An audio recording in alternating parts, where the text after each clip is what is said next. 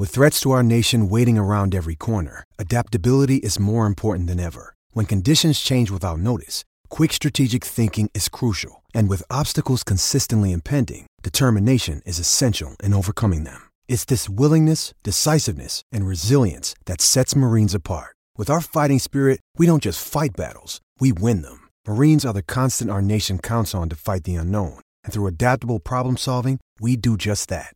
Learn more at marines.com. Williams wants to fade, Stoops in the end zone for a touchdown, Oklahoma.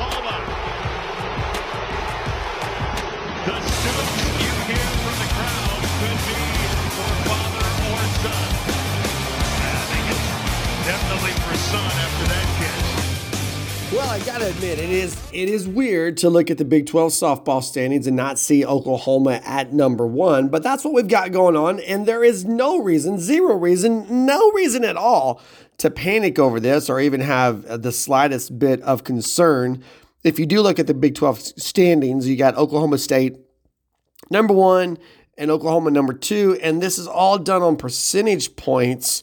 And when you look at the fact that the Cowgirls have played three more conference games uh, than what the Sooners had. That kind of tells the story there. Oklahoma State at 11 and 1.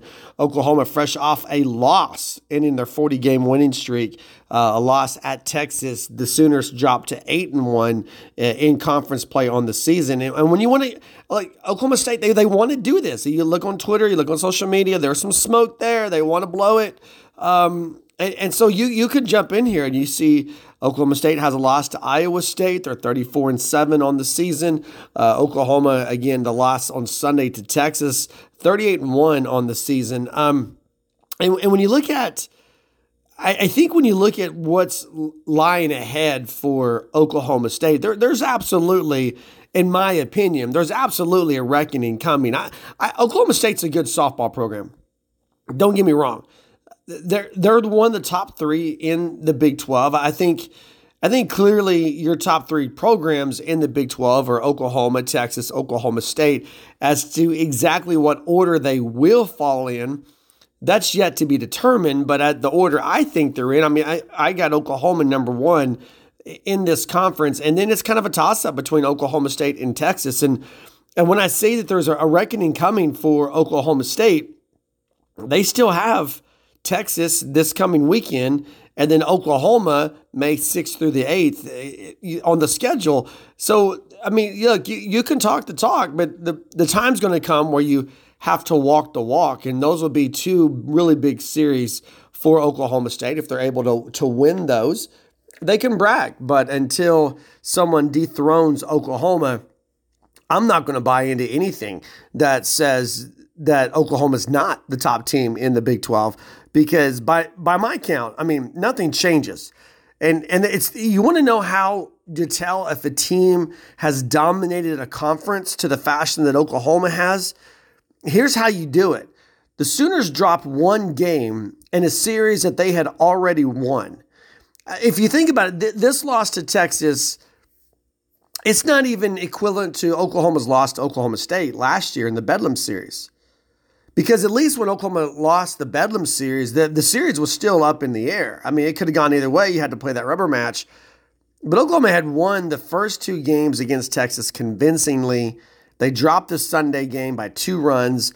And and you think you know, there's this party in Austin, you know, we beat the Sooners. No, you didn't the reality is you won a game, but you lost the series. And, and to see the reaction across the Big 12 about Oklahoma dropping one game in a series that they won. Well, that says a lot. I, I went to, I went, uh, I was in, traveling in New York this uh, last weekend, Easter, uh, the weekend before Easter, and I got to go to Yankees Red Sox. You know, I, Red Sox lost the first two games of that series. Uh, they won the final game, the game I went to wasn't a lot of celebrating from the Red Sox because they won one game in the series with the Yankees. That's a you know that's a heated rivalry in baseball, and, and Oklahoma Texas is you know it's a heated rivalry in, in, in anything. I mean, we we've talked about this basket weaving, you you name it, it's a heated rivalry, and so. Yeah, congratulate him for the Sunday win, but let, let's keep this whole thing in perspective because nothing changes. This does not remove Oklahoma from being the top team in the Big 12. This does not remove Oklahoma from being the top contender for the national championship. To you know, everyone's still going to expect Oklahoma be at the, to be at the World Series. Everyone's still going to um, expect Oklahoma to host a regional and a super regional. Everyone's still going to expect Oklahoma not only to win the Big 12 regular season title, but to go and, and win the Big 12 tournament. I mean, nothing, literally nothing changes with this. But it is a loss and and you know you got to move on. And I feel like in, in in many ways, in many ways, Patty Gasso tried to warn that this was coming. When, when you look at um, dissatisfaction, I think of the you know the Sunday game against Baylor. You think about that Wichita State game, where Patty Gasso just kind of said, you know, we're better. We're better than I mean they're they're winning these games. But Patty Gasso kept nitpicking. I, I see this and I see this and I see this. And maybe that's what it takes. Maybe that's what it takes to, to get this team to fully buy into what Patty Gasso is saying because there is the possibility you read your own clippings. There is the possibility you just kind of go out there with a ho hum attitude, having already taken two games in this series and taken them convincingly. You go out and you sleepwalk through the Sunday afternoon. We'll find out Wednesday night because Oklahoma still uh, stays on the road. They're at North Texas on Wednesday night before coming home to host Iowa State over the weekend. But I, I want to go back to something that I brought up in the in the last podcast, and I just want to reiterate this: how impressive it is what Oklahoma is doing this season. Sooners are 38 and 1, 8 and 1 in conference play, and they're dominating in every facet of this sport. And I still don't know. I brought this up and I still don't know the answer to it. What is what's more impressive with what they're doing? Is it is it more impressive what they're doing from the plate, or is it more impressive what they're doing from the field and in the circle? When you look at what they're doing from the plate, that they have a team batting average of 375, 347 RBIs this season, 105 home runs. Those are all tops in the Big 12. But then you go out to the field and you see this team is, is every bit as dominant as what they are offensively. They 0.68 team ERA. They've only given up a total of 32 runs on the season. Only 21 of those 32 runs uh, were earned runs. 336 strikeouts by this pitching staff that lost Giselle Juarez. That's number two. That puts them number two in the Big 12. They've given up the fewest home runs in the Big 12 at six. You tell me, what, what's more impressive with what this team uh, is doing? I, I feel like I'm sticking to my guns when I'm leaning towards, you know, we, we knew this team was was going to be good offensively. You, when, when you have the the home run leader, not not just in on the season, but you when you have the all time career home run leader in Jocelyn Alo, you know they're going to be good offensively. And when you look at the when you when you look at this is just amazing, but when you look at the Big 12 standings as far as statistics, the top 5 batters in the Big 12 are for Oklahoma. Jocelyn Alo leads the way with a 490 uh, batting average. Jayda Coleman 456, Rylie Boone 444, Taylon Snow 427, and Grace Lyons at 425. And so when you look at those all, all five of those girls are returning starters.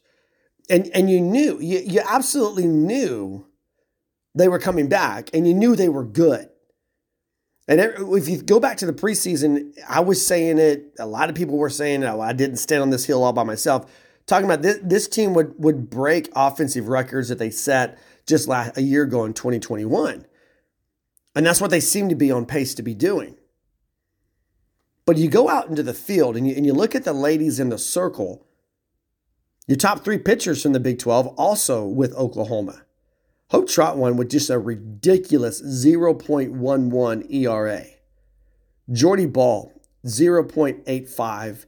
Nicole May, 0.91. And when you look at you got the, the top three, the top three pitchers in the Big 12 combined 38 and 1 record only two, excuse me, two of those pitchers were not with this team last year.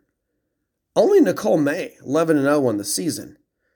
Only Nicole May was on this team last year. Jordy Bahl, true freshman, 162 strikeouts this season. Number two in the Big 12. Hope Trautwein with North Texas last season, 105 strikeouts, 11 and, and, and 0 record. By the way, Jordy Bahl, 16 and 1. So I think when you look at it from that perspective, to me, to me, I, I think what they're doing from the field and, in the pitching circle, that's probably more impressive than what they're doing behind the plate. But when you combine the two, there, there's no reason at all, no reason at all to expect that this team won't not just compete for the Big 12 title, but win the Big 12 title again. Not just compete to get to the Women's College World Series, but actually be one more time at the Women's College World Series. Yeah, they, they lost the game. They lost the game in conference play. Yeah, they did that last year. You remember that? They also lost it. It was it Auburn last year, and and they ended up winning it all. So there's no reason to panic at all if you're an Oklahoma softball fan. Hey, um, Spencer Rattler has some interesting things to say about the state of Oklahoma football, and I got to be honest with you, I don't know that I disagree with him. Another day is here, and you're ready for it. What to wear? Check. Breakfast, lunch, and dinner? Check. Planning for what's next and how to save for it? That's where Bank of America can help. For your financial to-dos, Bank of America has experts ready to help get you closer to your goals. Get started at one of our local financial centers or 24-7 in our mobile banking app. Find a location near you at bankofamerica.com slash talk to us. What would you like the power to do? Mobile banking requires downloading the app and is only available for select devices. Message and data rates may apply. Bank of America and a member FDIC. So Spencer Rattler's wrapping up his first spring in Columbia, South Carolina, and he had to, he did an interview last week with um, I believe it was ESPN, um, maybe Sports Illustrated, but I'm pretty confident it was ESPN. Um, anyway, he did this interview, and and he in the interview he described Oklahoma as being a toxic situation. Now, there, there's there's lots of ways to to approach this. Um, and I think the first way is to understand he he described the situation, not the program, but the situation. And that situation was, I believe, his relationship with Lincoln Riley as it pertains to Caleb Williams. I think that was the that the, the situation that that Spencer Rattler was talking about. And I, I, I think when you look at this, at first you're uh, as an Oklahoma fan, you're like, whoa, whoa, whoa, whoa, pump the brakes here, okay? And then the the the defenses come up, and the first thing you want to say is, well, this is a guy who's upset and he's still he's still hurt, you know, over, you know, bent about losing a starting job to a, to to Caleb Williams, who was a true freshman, and and all that, you know, all that can hold merit, and I think you can approach that that line of thinking to to a certain extent, but there's two there's two undeniable things here that you just I don't I don't think you can get around them, and probably there's three. But the two things that stand out is that clearly there was something different with Spencer Rattler. The Spencer Rattler that we saw in 2021 was not the same Spencer Rattler we saw in 2020. And, and, and we expected this kid to make this big step, you know, from 2020 to 2021. We thought he was going to just take, you know, this huge step. People were talking about, you know, Heisman Trophy frontrunner, NFL lock for the NFL draft, all, all these things. You remember we're talking about he, he's only a true sophomore, but I mean a redshirt sophomore, but he, this could be the kind of season that propels him out of Norman and on into the NFL. And the truth is, it was it absolutely was the kind of season that propelled him out of Norman because it wasn't the same. There was something different about Spencer Rattler, and there was a disconnect with Spencer Rattler. Now the question is what was the heart of that disconnect? Was it his relationship with Lincoln Riley? Was it his pursuit of the NIL and all the distractions that that come with it? Was it his i mean you got to throw this out there. Was it his his arrogance and his ego? Was what was the source of the disconnect? Because there was there absolutely was a disconnect. You you can't look at body language. You can't look at the the way the team rallied to Caleb Williams and the in, in, in ways that they they didn't for Spencer Rattler. It, it was all different. All different. So you can't deny that. You can't get around that. There was clearly something different with Spencer Rattler in 2021 but the second thing there also is that there was clearly something different with Lincoln Riley in, in 2021. That was a different Lincoln Riley than we had seen in years past. And, and there's, there's no coach that, that is above criticism. Uh, as much as everybody, you know, the honeymoon is still going with Brent Venables, but I promise you, this fall, then even after after Saturday, after the spring game, there's going to be criticism of Brent Venables. It, it will happen. It'll 100% happen. It, there's just, there's no coach that's above criticism, and so to criticize Lincoln Riley over playoff losses, to criticize Lincoln Riley over the Bedlam loss, to criticize Lincoln Riley over uh, other things down the way, that's just part of, of that comes with the territory, right? It comes with the territory of being a fan. It comes with the territory of being a head coach at a program as prestigious as Oklahoma. It's just part of the deal. But all that said, it was it was a different Lincoln Riley in 2022 than the Lincoln Riley that we saw in 2021. And and so something something was up. Somewhere along the way, things got crossways. Now, I believe I honestly believe. I mean, I, I think there's evidence. I think we can point to to comments made not by Lincoln Riley, but Lincoln Riley's people, comments made not by USC, but by the people around that situation. I believe this this thing with USC goes back to September. And, and I think that's probably, if you're looking for the root cause of what was going on, I think that's it right there. I, I don't. I, I I think Caleb Williams was a product of the situation that brought that was brought about by this whole Lincoln Riley being with one foot out the door because Lincoln Riley didn't coach the same way, Spencer Rattler didn't play the same way. Caleb Williams was fresh and just kind of had enough I don't care mentality to him that to jump in there and be a difference maker on this team. But all that said, you know, as, as fans, we can't have it both ways. And what I mean by that is we can't say Lincoln Riley burned this program.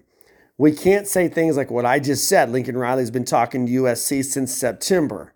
We, we can't say that Lincoln Riley was trying to coach the Bedlam game in a way to lose so that he could just pack up and get out the door to California and not have to worry about the Big 12 championship game. And those are all things that Oklahoma's saying. Those are all things that are coming from the fan base. Actually, those are some things that uh, have even come from a, a few players. And so you you can't have that and then be mad at Spencer Rattler for saying he got he got out of a toxic situation. Because if you believe all those things about Lincoln Riley, if you believe he coached the Bedlam game to lose, if you believe that that he's been talking to USC since September, if you believe that he, again, something else I believe, I believe Lincoln Riley, the whole thing that pushed us over the edge was the move to the SEC. I think Lincoln Riley's scared to death of the SEC.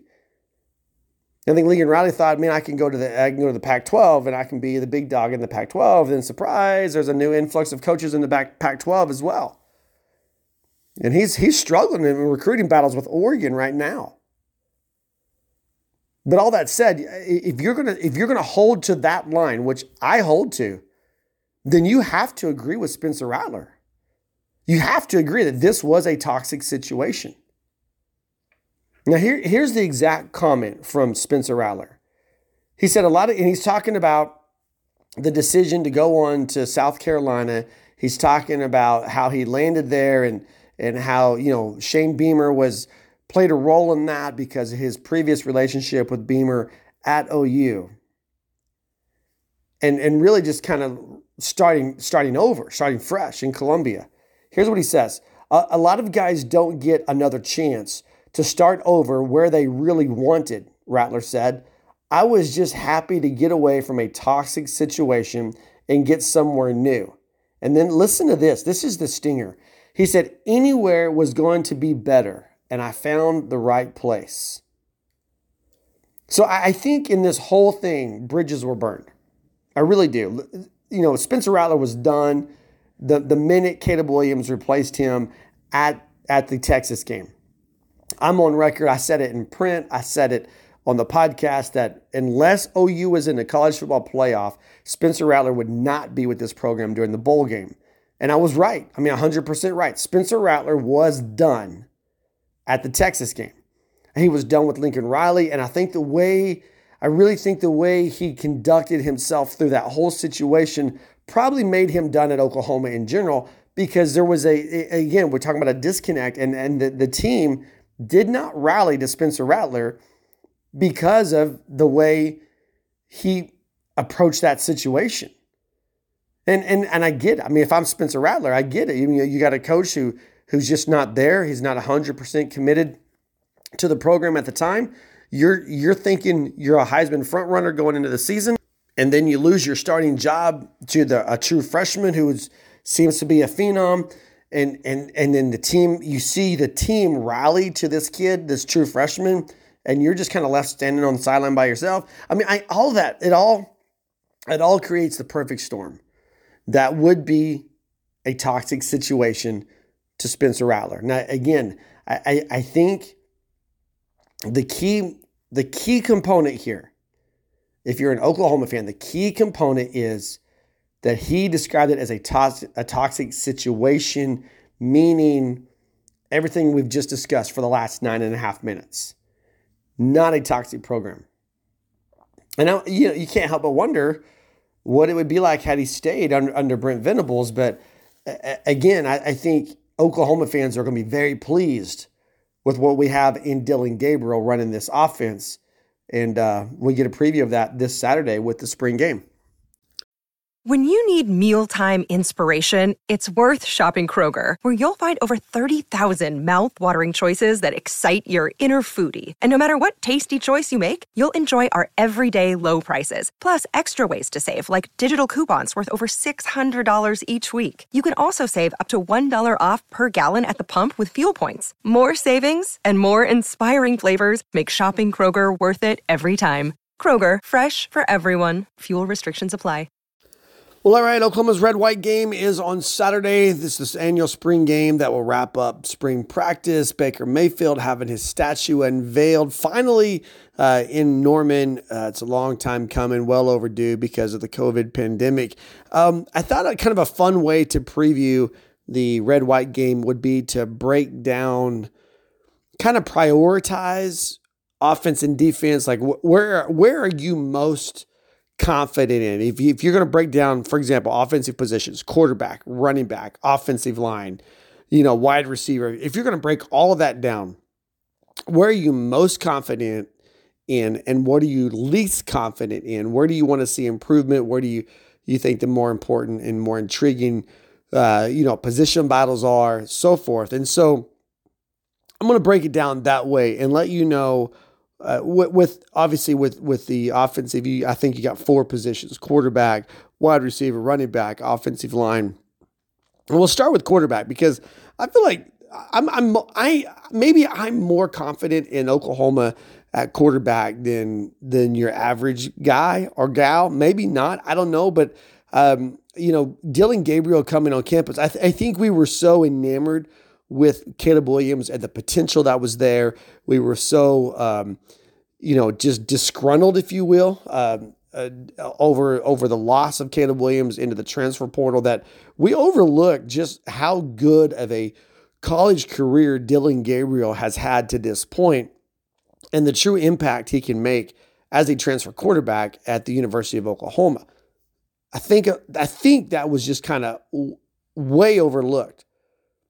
But I, I'm I'm completely confident at Oklahoma at the quarterback position. Now, Dillon Gabriel has an injury like he did last year for Central Florida, and he can't play. Then you then you got a bunch of question marks. But but I and, and I think that's where you look at the quarterback um, on, on Saturday when you look at this quarterback battle. You're not really looking at the, the at number one. We've, we've talked about this on the Sooner Nation podcast before. The the battle is really number two. And, and I think it, it's going to come down between Micah Bowens and, and Nick Evers. I, I really think I hinted to this on the, the, my last podcast I recorded. I think Micah Bowens is going to make a push because of his athleticism. Maybe he's the sleeper in this in this whole situation. Obviously, Nick Evers is uh, is is the guy You know, he he's the the first you know the first quarterback recruit, the first overall commitment under Jeff Lebby. So there, there's a lot of love there, and and it's I mean it's all earned. I mean it's not like anybody's giving anything to Nick Evers, but I, I want to watch that battle, the athleticism, the maturity, the experience of of Micah Bowens versus just the raw talent of Nick Evers. That's that's what I'm going to be watching. I, I don't think we're going to learn a lot about Dillon Gabriel. I think the only way this goes south with Dillon Gabriel if he goes out there and just constantly turns the ball over. It doesn't look like he's got a he's got a control of things. Um, and, and I, I don't know that that's going to happen because I just don't think we're going to see a lot from this offense. I think it's going to be a lot of learning, a lot of just making sure the guys know how to line up in this offense.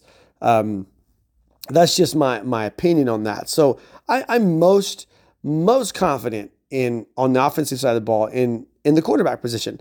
I think secondly, I'm most confident in the wide receiver position. Now this is this is a group that that you know you lost Mario Williams, you lost Michael Woods, you, you lost Jadon Haselwood, but there's so much depth and so much talent at this receiver position. I mean, you you got guys, you know, obviously Marvin Mims. I think he's going to be a star, and I always say whenever you you start uh, with Oklahoma's receivers, you start right there. But Jalil Farooq showed, you know, he flashed his talent in the Alamo Bowl. I, I think Drake Stoops is so underrated uh, for how good he really is. Theo Wease, uh, Cody Cody Jackson.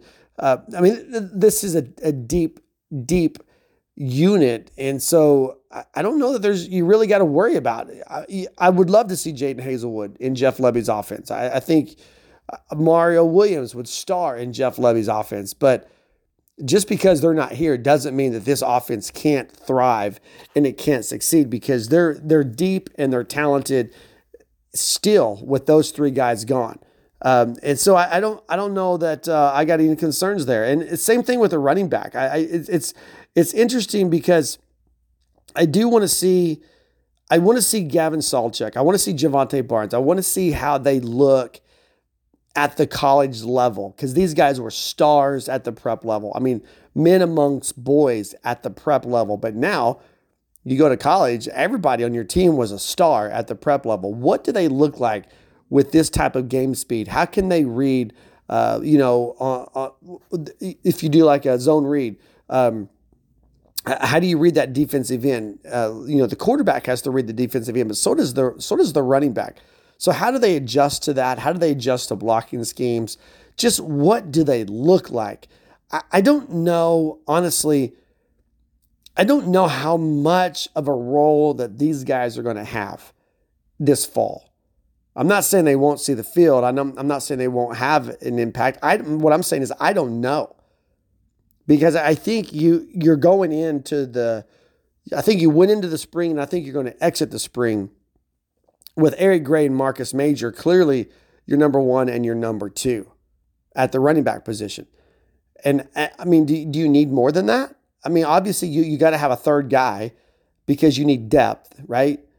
But you think back to some of the great offenses that Oklahoma has had, and it's a two running back system. And and you know, you you could you could go way back um, to Kejuan Jones and Adrian Peterson. If you wanted to, you could go way back. Um, but I, I don't I don't know that you have to because there's even more recent, you know, Joe Mixon, Samaje Perine. Uh, just the, the point I'm making is I think two is what you need. And then you need to develop. And so how much can Jovantae Barnes, how much can Gavin Sawchuk develop this year and be really ready to go next year? Because there's the potential, I would think there's the potential that this is it. This is the last rodeo for Eric Gray and, and Marcus Major. So the area that I'm I'm really I, I, guess the, the area that I have the most question marks, I'm not I don't I don't really know that concern is the right adjective here, but the, the question marks uh, the, the is that on the offensive line because it's no secret Marquis Hayes is gone. Tyrese Robinson gone. Those guys are hoping to hear their name called to hear in a week or so in the NFL draft. And so those guys are gone. You, you've got three solid guys that I believe are already locked in at starting positions. I think left tackle is going to belong to Anton Harrison. I think Andrew Raym has the center position. Uh, right guard, you're going to see Chris Murray. But but then you got you've got three guys that you just kind of wonder how do they fit. Like Wanya Morris, how does he fit in this offense? Savion Byrd, how does he fit in this offense? You got the Cal transfer, the the I, you know how I am with names, uh, but uh, McKade Mettauer uh, is what we're going to call him until I hear Toby say it uh, on Saturday and, and correct me on it. But um, the point I'm saying is is that you got if you got three guys, if you got Anton Harrison, Andrew Raym, Chris Murray, if you got those three guys locked into starting positions – you you only have two more positions. And you've got at least three guys, and I, I honestly think you can go deeper than that. But I think there's three guys there that are really going to compete for two positions. And and I don't know. I mean, I there's so much potential there, right? How, how much did we hear about Wanya Morris's potential? How much have we talked about Savion Byrd? These guys have been on campus for a long time, but it's I mean it's it's time to thrive, or or it's time to let someone else have the spot. And and so uh, and, and when you when you look at what's I mean Saturday's a glorified scrimmage, is it not? The idea that this is going to be a competitive game, well, it's competitive just in the spirit of friendship, you know, that that whole family team orientation type thing. But there, at the end of the day, it's a glorified scrimmage what I'm looking at from the offensive line, when, when you look at these guys, you want to see them play clean. And what I mean by that is you don't want to see them jump off sides. You don't want to see them hold. You don't want to see them, you know, blow a, a, an assignment on a zone blocking scheme. You want to see them play clean. You want to see them have a little bit of dominance, and you want to see them get to that second level of the defense. And I think any combination of five guys who can do that regularly – and with consistency, I, I think that's what Bill Bedenbaugh is looking for. Don't, don't forget, this is a this is a unit that last year uh, gave up 33 quarterback sacks. And that's the most Oklahoma's offensive line has allowed since I'm pretty sure it's a 2015 season. So it's the most sacks in, in six years, is what this offensive line gave up last season. So there's talent there, but there's certainly, certainly more room for improvement. All right, well, if you flip sides of the ball, you know, you got three units there defensive line, defensive backs, linebackers. Um, I, I, think, again, if we're ranking them in a level of confidence one, two, and three, I think you have, to me, you got to start out with linebackers as your most confident group. Uh, you know, you're led by DaShaun White, David Ugwoegbu, Danny Stutsman, Shane Whittier. I, I think I think those top three are probably your starters. Um, I think you're probably, you know, strong side linebacker, David Ugwoegbu, weak side linebacker, Danny Stutsman, middle linebacker, DaShaun White. I, I, really feel like that's probably the way it's heading for. Um, and, and they're all guys that are seasoned. They're all guys that are experienced. And man, again, Danny Stutsman is just one of those guys that you can't, you can't wait to see the fruition of of his potential, if that makes sense, what I'm saying. It's kind of like, you know, Ethan Downs on, on the defensive line. Just a guy who was a flash last year as a true freshman. And and but there's just a, a reckless abandon that Danny Stutsman plays with that just lets you know that this this is a, a kid who has the potential, shows the physical traits, and has that bulldog mentality to be one other guy in a long list of of all American quality NFL caliber linebackers that this university has produced. And I, I, think there's nothing from Stutsman that would make you think that it's not there. And but I think those are your three starters: DaShaun White, David Ugwoegbu, Danny Stutsman. I think they're set at that. I think they what they're going to do through the spring and through the summer is they're going to build depth and experience around those guys. You saw Danny Stutsman deal with an injury as a true freshman last year. I mean, the the old the old saying, you know, you're always just um, one snap away, right, from from being a starter. Uh, so you're going to see, I think, a lot of um, a lot of developmental type stuff on Saturday with these guys that are that are not going to be starters. And, and that's a good way to find out who your starters are because typically the guys that you've got penciled in as a starter, they play the fewest minutes in these type of these type of environments. And, and so it wouldn't even surprise me to see a guy like David Ugwoegbu not not play hardly at all, uh, just because you know what you've got in him. Uh, but then again, it is a new system and a new linebacker coach, a new defensive coordinator, all that stuff. where guys got to go out and prove themselves and show that that they're understanding where they're supposed to be in various alignments. But but again, at the end of the day, this whole spring and this game on Saturday, it's all about development. And so I think you see probably some other guys come up behind uh, these three. And and again, I, I'm I'm completely confident at this position. I think the second position that I that I'm really confident at is is on the defensive line. And similar to the wide receiver position, you lost a lot. Isaiah Thomas, Perrion Winfrey, Nik Bonitto, these guys are gone. Brian Asamoah, depending on where you qualify him as a as a as a position player, is he a defensive lineman? Is he a linebacker? He's that hybrid.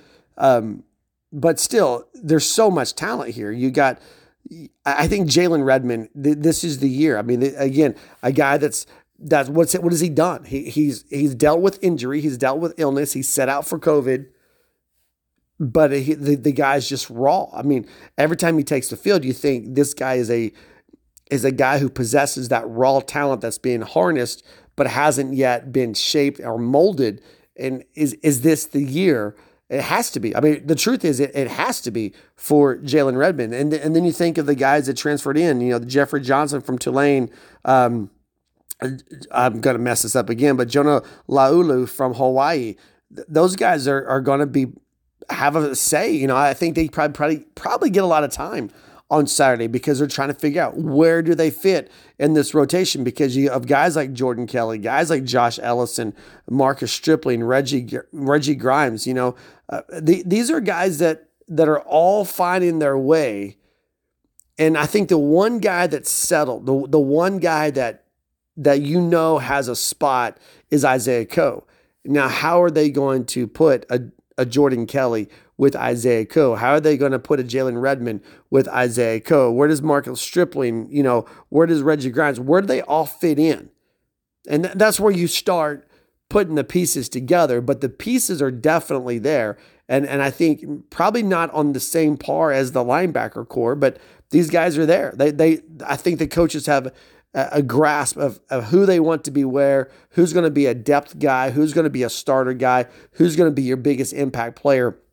I think all of that is there, just lined out for for these coaches, and and we'll see some of it come together on Saturday. But again, I say it again, it's glorified scrimmage, so there's not there's not a lot that you're going to see that you're going to walk away with going, oh yeah, this is absolutely solid uh, on this defensive line. This is what we're going to see uh, first game of, of, the first weekend in September.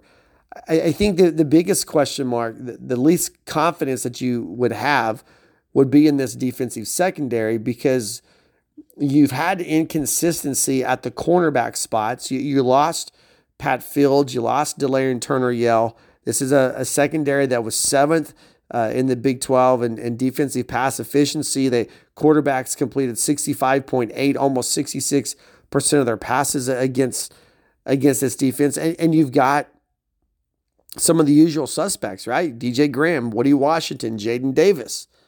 They're all there. They're, I mean, same guys. And I've said this about other teams, and, and it's it's true about your own team that if you're struggling and you're returning the same guys that were struggling, that's not necessarily a good thing. Now, maybe philosophy, maybe execution, maybe alignments with the new coaching staff, it always can work wonders and help guys transform and change. But so can an influx of new talent, and, and that's what they got. And the you know you got you have you got three transfers on the defensive side of the ball that aren't. I don't think they're here just for depth. And if they end up being just guys that add depth, that's okay.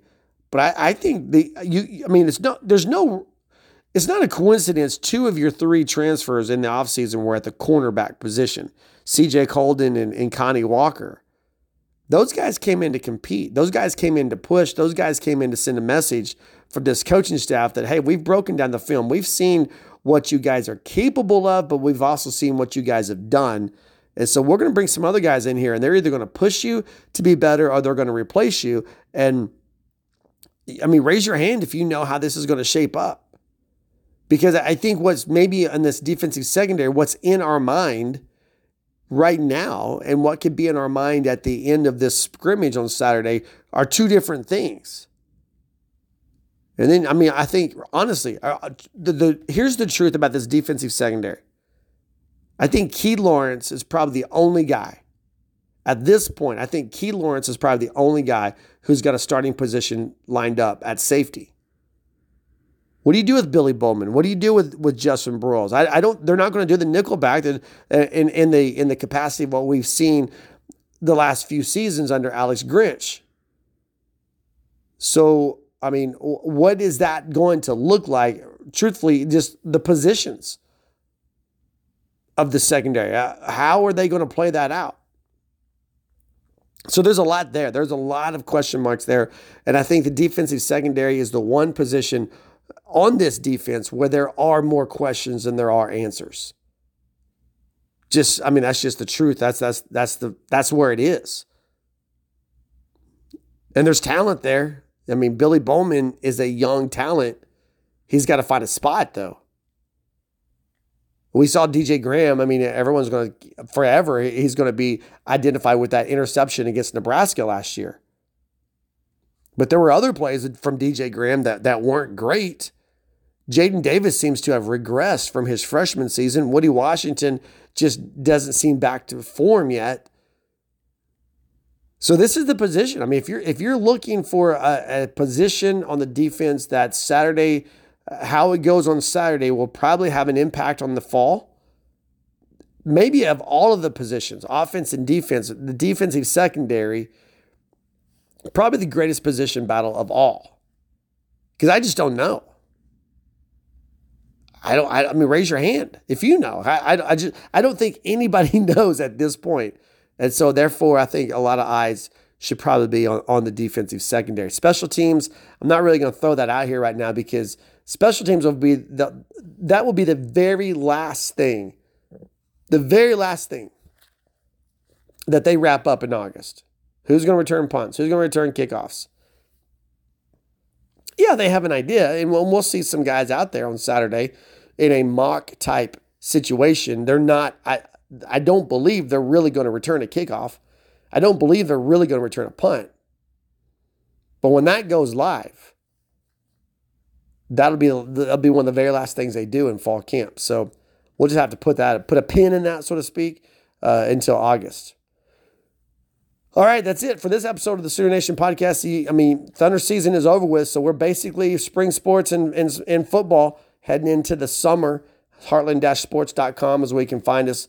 We're always we're on Twitter at Sports Heartland. Look forward to seeing you there. Always drop a line, drop a note. We'd love to have you participate in the podcast. And I hope you had a great Easter. I hope you have a fantastic week. Boomer Sooner, everybody.